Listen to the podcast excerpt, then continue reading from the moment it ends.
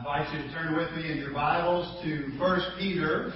1 Peter, we'll be looking at chapter 3, verses 18 through 22. 1 Peter's all the way towards the, the back of your Bible, right before the book of, of Revelation. If you need a few Bibles, there's one on the end of the, the pew, and you can look it up uh, there. And as we turn to this passage, continuing on in our series uh, through this book of 1 Peter this fall, you'll see that the very first verse we're going to read, verse 18, is probably one of the most uh, well known from the book of First Peter, most uh, commonly uh, memorized and fairly easily understood, even if it's uh, uh, maybe challenging to embrace the fullness of it.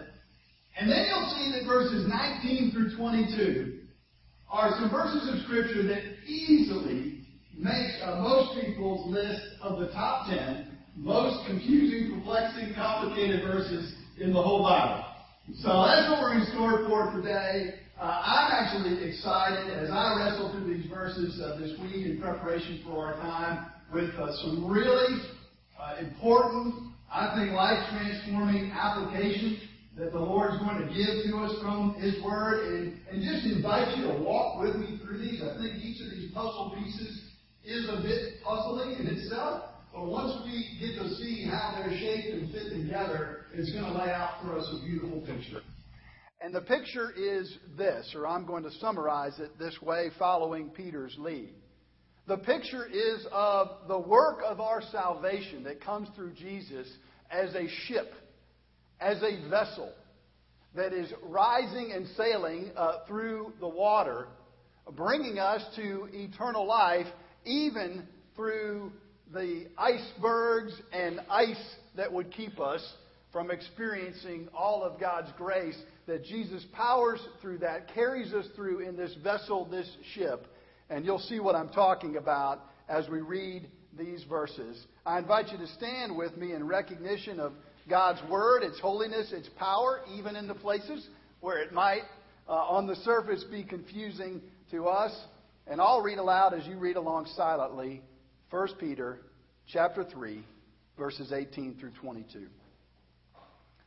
For Christ also suffered once for sins, the righteous for the unrighteous, that he might bring us to God, being put to death in the flesh, but made alive in the Spirit, in which he went and proclaimed to the spirits in prison, because they formerly did not obey when God's patience waited in the days of Noah, while the ark was being prepared, in which a few, that is, eight persons, were brought safely through water.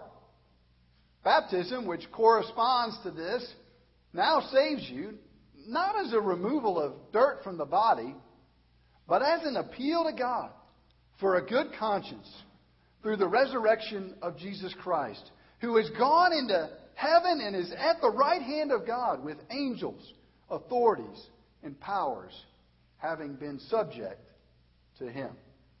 You may be seated. As you do, let me pray for us again. Oh, Father, we thank you for the life transforming realities of this passage that are crystal clear and very straightforward, but challenging often for us to fully receive.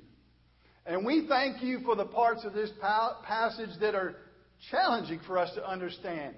And I ask that you give us your wisdom and insight so that our lives would be blessed through your word. And we pray this in Jesus' name. Amen.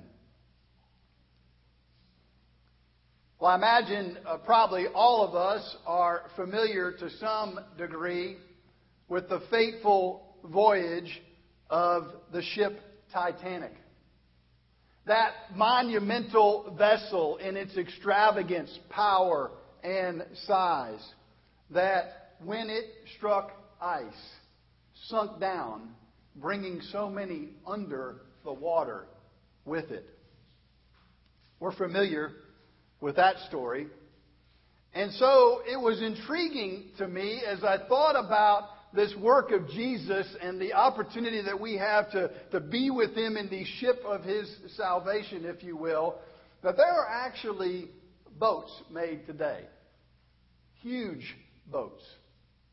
Uh, equal to a, a football field and a half long or longer.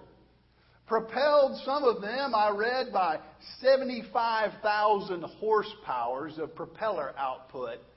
And express purpose is to carry people and cargo safely through Arctic ice, sometimes several meters thick. That they make these vessels that they're designed to power up and over and actually crash through the ice, traveling as fast as 10 knots through these huge piles of Arctic ice. And it made me think about our passage today, about the work that Jesus done, which Peter wants us in, in this, again, somewhat perplexing way to connect up with Noah and what the Lord did in that time of Noah in preserving his people and protecting them and bringing them, if you will, through water to salvation.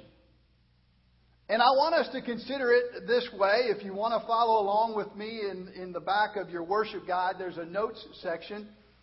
Uh, the main idea, I believe, is this, and, and you don't have it listed there already for you, so you might want to get out a pen and jot it down if you'd like to take some notes is this, and, and I hope you'll, you'll see where I'm headed as we move forward.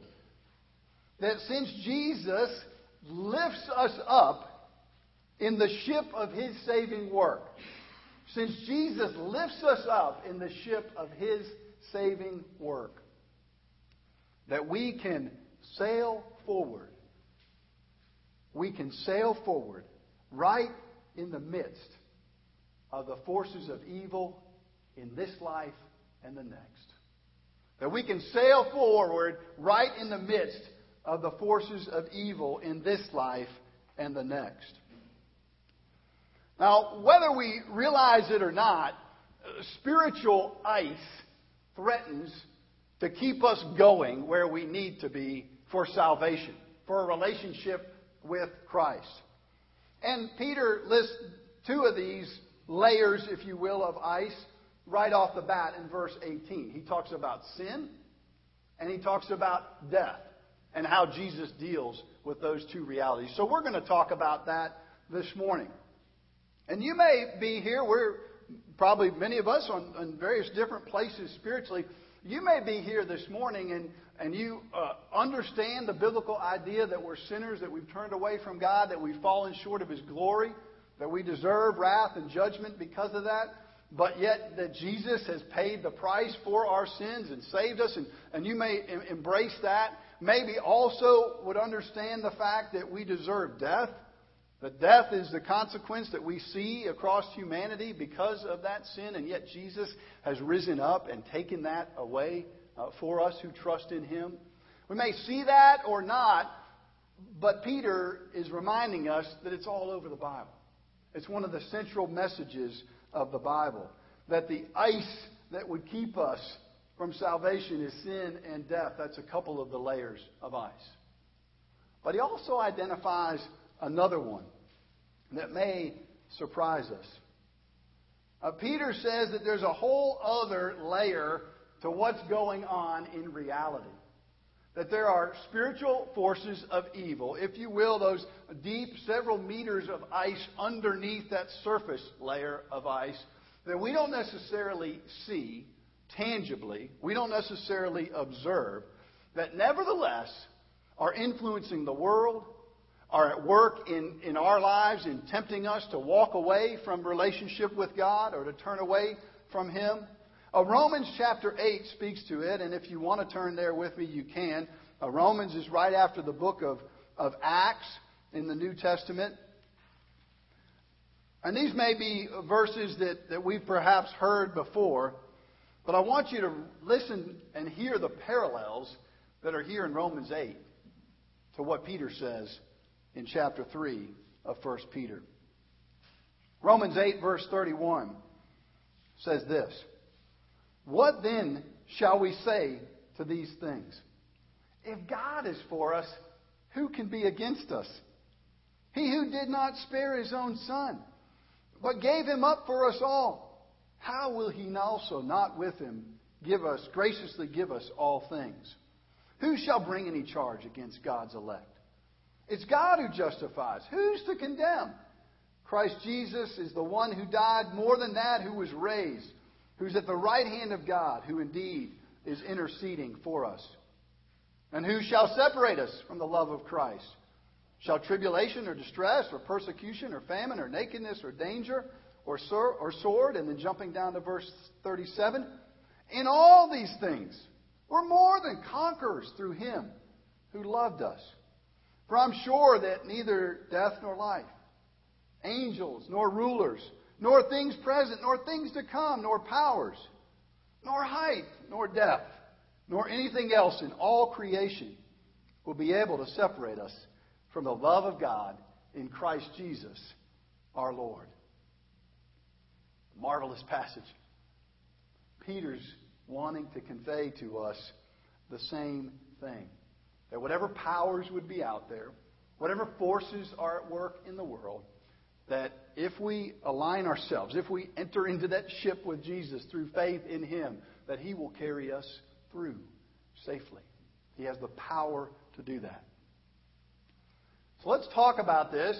First, looking at uh, verse 18 and what it says about the layers of ice of sin and death and how Jesus deals with that. And then we're going to get, don't worry, I'm not going to dodge it. I Already, we're doing the passage today. We're going through this passage. I'm going to get to these other verses, and I think we'll, uh, we'll see, Lord willing, how they all actually connect and relate to one another. Look with me at verse 18, because it's marvelous just in itself. And one worthy of committing to our memory, each one of us, one worthy for us to remind each other of every day. Verse 18 of 1 Peter chapter 3 says, For Christ also suffered once for sins, the righteous for the unrighteous, that he might bring us to God, being put to death in the flesh, but made alive in the Spirit. Begins by saying that Jesus suffered for sins. Now, if you've been uh, able to be with us for the last couple of weeks and months, you know that suffering is actually a theme in this letter of 1 Peter. That it's listed there at least 11 times in this short little book. And it talks about the fact that we're going to face suffering as Christians. It talks about the fact that Jesus is an example for us in how he dealt with suffering. But here is the, the hinge, the crux that all of that hangs on. It's the fact that Jesus suffered for us. He took what we deserve. He suffers on our behalf, not just as some example for us to follow, although he is that, but that he would purchase the price of our salvation. Hebrews 9 says this, and uh, again, if you'd like to turn over there, you can, or just listen as I read it to us. Hebrews, this book describing sort of the Old Testament uh, sacrificial system and how it relates to what Christ has done, says this For Christ has entered in verse 24 of chapter 9, not into the holy places made with hands, which are copies of the true things. He's talking about the temple and the Old Testament temple system but into heaven itself, that's where Jesus is gone, now to appear in the presence of God on our behalf. Nor was it to offer himself repeatedly as the high priest enters the holy places every year with blood not his own, for then he would have had to suffer repeatedly since the foundation of the world. But as it is, he has appeared once for all at the end of ages to put away sin by the sacrifice of himself. And just as it's appointed for man to die once, and after that comes judgment, so Christ, having been offered once to bear sins of many, will appear a second time, not to deal with sin, but to save those who are eagerly waiting for him. And then read with me just a couple more verses from chapter 10 of Hebrews. In verse 10, it says, By that will we've been sanctified through the offering of the body of Jesus Christ once for all. And then listen to this description. And again, listen to all the parallels to what 1 Peter has told us. And every high priest, every priest stands daily at his service, offering repeatedly the same sacrifices, which can never take away sins. But when Christ had offered for all time a single sacrifice for sins, he sat down at the right hand of God waiting from that time until his enemies should be made a footstool for his feet. For by a single offering he has perfected for all time those who are being sanctified. Jesus suffers for sins. He takes care of sin in that way. Second thing we see that's found in this verse 18 that Jesus offers himself the righteous for the unrighteous. This is the centerpiece of the gospel. And people of God, I pray that we would believe in this exchange of righteousness that we have.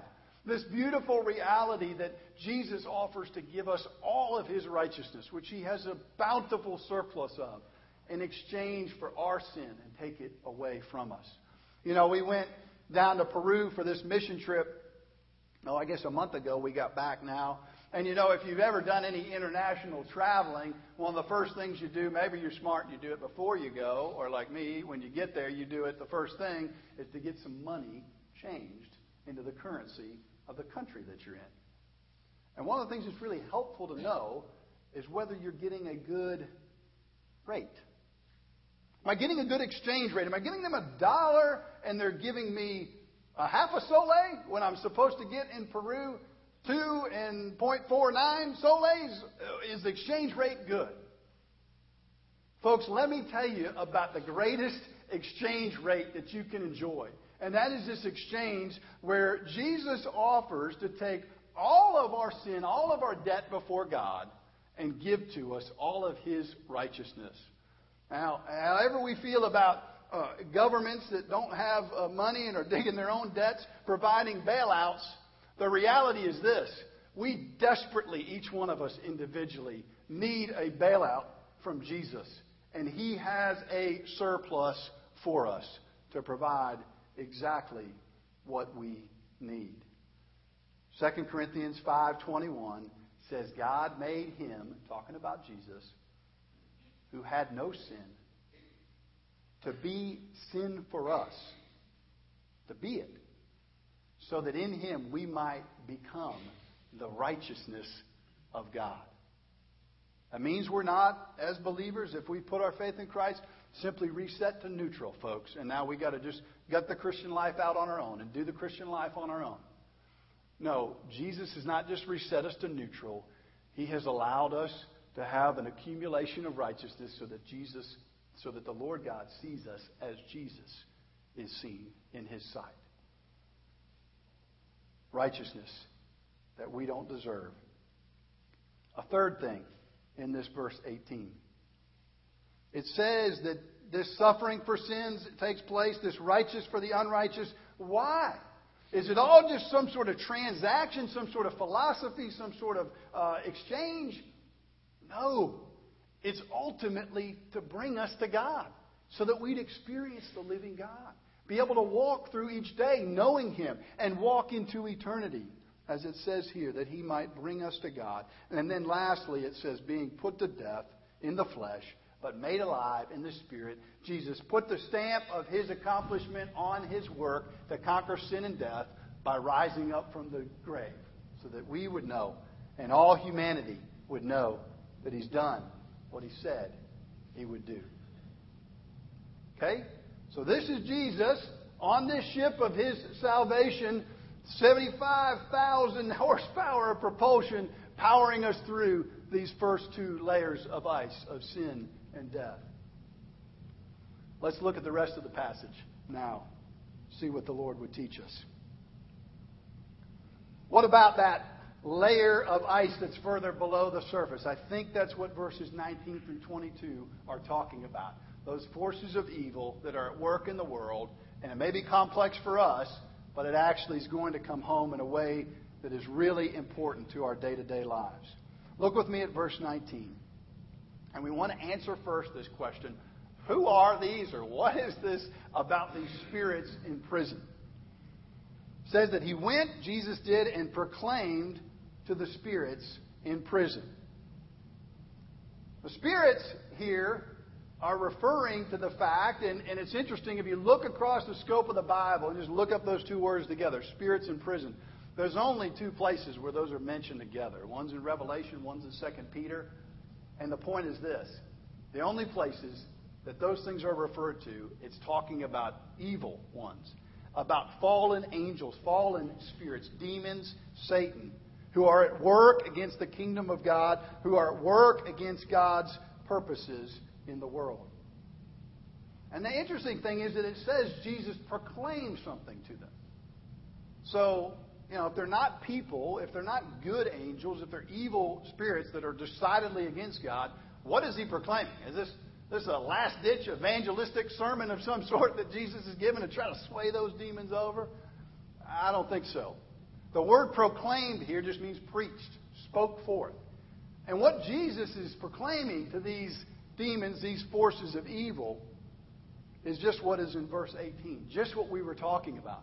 He's proclaiming the fact that he has, through his work, despite their attempts to thwart him, despite Satan tempting him in the desert, despite the demons working against his earthly ministry, despite the temptation in the garden to turn away from his ministry, that Jesus has gone and done what he said that he would do.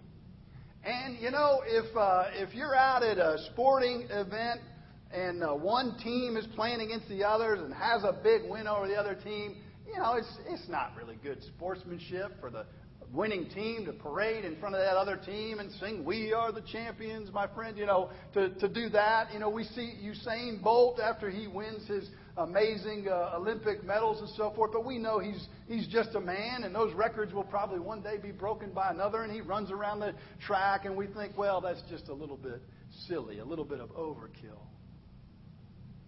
There can be no overkill.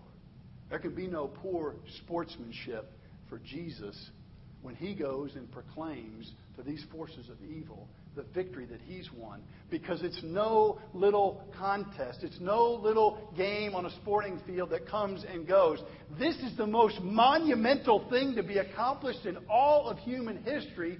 And so Jesus goes and declares to those who were opposed to him, I have done it. I've achieved it. I have brought about this victory. That's what the spirits in prison are about, and that's why Jesus proclaims his work to them. What then does this have to do with the next verse? Look with me at verse 20 about Noah. It says, These spirits in prison because they did not obey when God's patience waited in the days of Noah when the ark was being prepared. Well, what was going on in the times of Noah? All throughout human history, we know since the fall of man, evil has been at work in the world and been at work in the lives of people.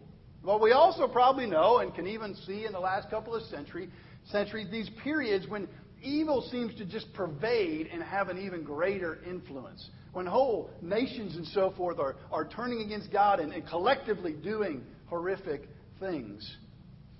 Back in the time of Genesis chapter 6, right before Noah, the fall has happened already. Adam and Eve have fallen into sin. But it's the first time we see this picture, and it, and it tells us about it in Genesis 6. Again, you can turn there if you'd like to. About the, the, the this horrible condition that the world is in at that time. Genesis chapter 6, verse 5. It says that the Lord saw that the wickedness of man was great in the earth. And that, listen to this, every intention of the thoughts of his heart was only evil continually. That sounds like a really bad situation. That sounds like evil is having a heyday in the lives of people. It even goes so far to say in verse 6 that the Lord was sorry that he had made man on earth, and it grieved him to his heart. So the Lord said, I will blot out man whom I have created from the face of the land, man and animals and creeping things and birds of the heavens, for I'm sorry that I've made them. But what? But Noah found favor in the eyes of the Lord. What do we need to see here? Just as the waters of God's judgment both covered the face of the earth and lifted that boat of salvation in which Noah and his family were saved, so too, and I hope you can see this. If you think this verse is perplexing, this is the most beautiful thing probably from our passage today. So too, that same cross on which we see God's judgment for sin pulled out, poured out, it's a declaration of that, is also the cross that brings about our salvation and lifts us up with the work of Jesus. Peter wants us to see the beauty of these images connected together. Well, what then does all this about Noah have to do with baptism? Peter's running with this theme of water and God lifting us up through water, and he simply refers to baptism because it's something that the people could relate to every day, a symbol of our faith, where God, through water, in some sense, symbolically, is raising us up to newness of life, is doing a work in us. Now, he, he says right away, some have harped on the fact that he says it's baptism, which now saves you, but he's not talking about the water being put on somebody because he says that right here. He says it's not about the removal of dirt. What it's about is an appeal to God for a good conscience through the resurrection of Jesus Christ. One more passage from uh, back in Romans that will help us to understand this. Romans 6. Peter has been, I'm sorry, Paul has been going on in Romans for several chapters about the reality of God's free grace given to us. And one of the dangers of us understanding that our sins are truly paid for, past, present, and future simply through faith in Christ is that we're going to say, you know, have grace, we'll party, right? We say it's all covered. I got my fire insurance. I got that all handled, so I can kind of go do with my life whatever I want to. I've walked the aisle, or I prayed the prayer, I put faith, and now I just kind of go and do my thing. Well, in 1 Peter and back here in Romans 6, where Paul is writing, uh, we're reminded that really we're supposed to have a totally different perspective. Grace, this free gift of grace, is supposed to be a transforming grace. And so Paul says in chapter 6 of Romans, What shall we say then? Are we to continue in sin that grace may abound? By no means. How can we who died to sin live in it? Do you not know that all who have been baptized into Christ Jesus were baptized into his death? We were buried, therefore, listen to the parallel to 1 Peter, with him by baptism into death, in order that just as Christ was raised up from the dead by the glory of the Father, we too might walk in newness of life. Peter's just carrying on that same theme. That there's something symbolic in baptism of saying we align ourselves with this new life in Christ that we're seeking to live in light of God's grace in our lives. What does all of this then have to do with you and I today? Well, as we think about Jesus raising us up on this ship, powering through these layers of ice, a couple of things that come to mind.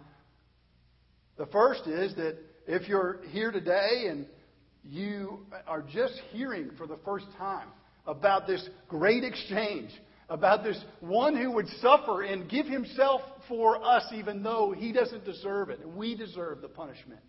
If you're just for the first time realizing that he, he really died the death we deserve and has risen up and offers to bring us with him, I invite you to put your trust in Christ for salvation today. Receive that work for you personally. Uh, do that. But it goes beyond that, doesn't it? We who've embraced that and begun to understand that message, we struggle each day to really walk in knowing that we have the righteousness of Christ, that we have this new identity, that we are no longer these ones that are under God's wrath. There's no condemnation for us, that we're adopted into His family, that we're loved, that we're justified.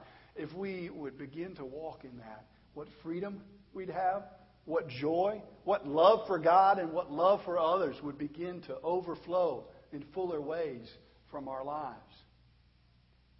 And those verses 19 through 22 are important, though, too, as it talks about that underlying layer of ice, those spiritual forces that are working against us. Because we can understand what Jesus does about sin and death, we can understand the gospel, but if we miss the fact that there are actually some powerful forces in the world that are threatening us, that are tempting us individually, in our community, doing damage in our community, doing damage around the world, even would threaten to bring damage to our own church family. And we're not seeing the whole picture. And the beautiful thing is that Jesus says He's taken care of those. Verse 22 is our last verse as I conclude. And it tells us this that Jesus has gone into heaven and is at the right hand of God with the angels, authorities, and powers having been subject to him. We don't have to fear them. We don't have to be dominated by them. We can be freed by them, freed from them, because of Jesus' saving work, that he lifts us up in the ship, the vessel of his salvation. Let's pray together. Oh, Father, we do offer you great praise and great thanksgiving for the work of our salvation that's described in this passage. Lord God, we praise you that we have a, a Savior who is an, an, an ice breaking ship that powers through these things that would separate us and otherwise sink us and bring us down. And instead, He lifts us up with Him, His work. Oh Lord, let us be strengthened by that. Let our lives be transformed. Let us be a blessing to others around us because we see what has been done for us and we embrace it. We pray this in Jesus' name. Amen.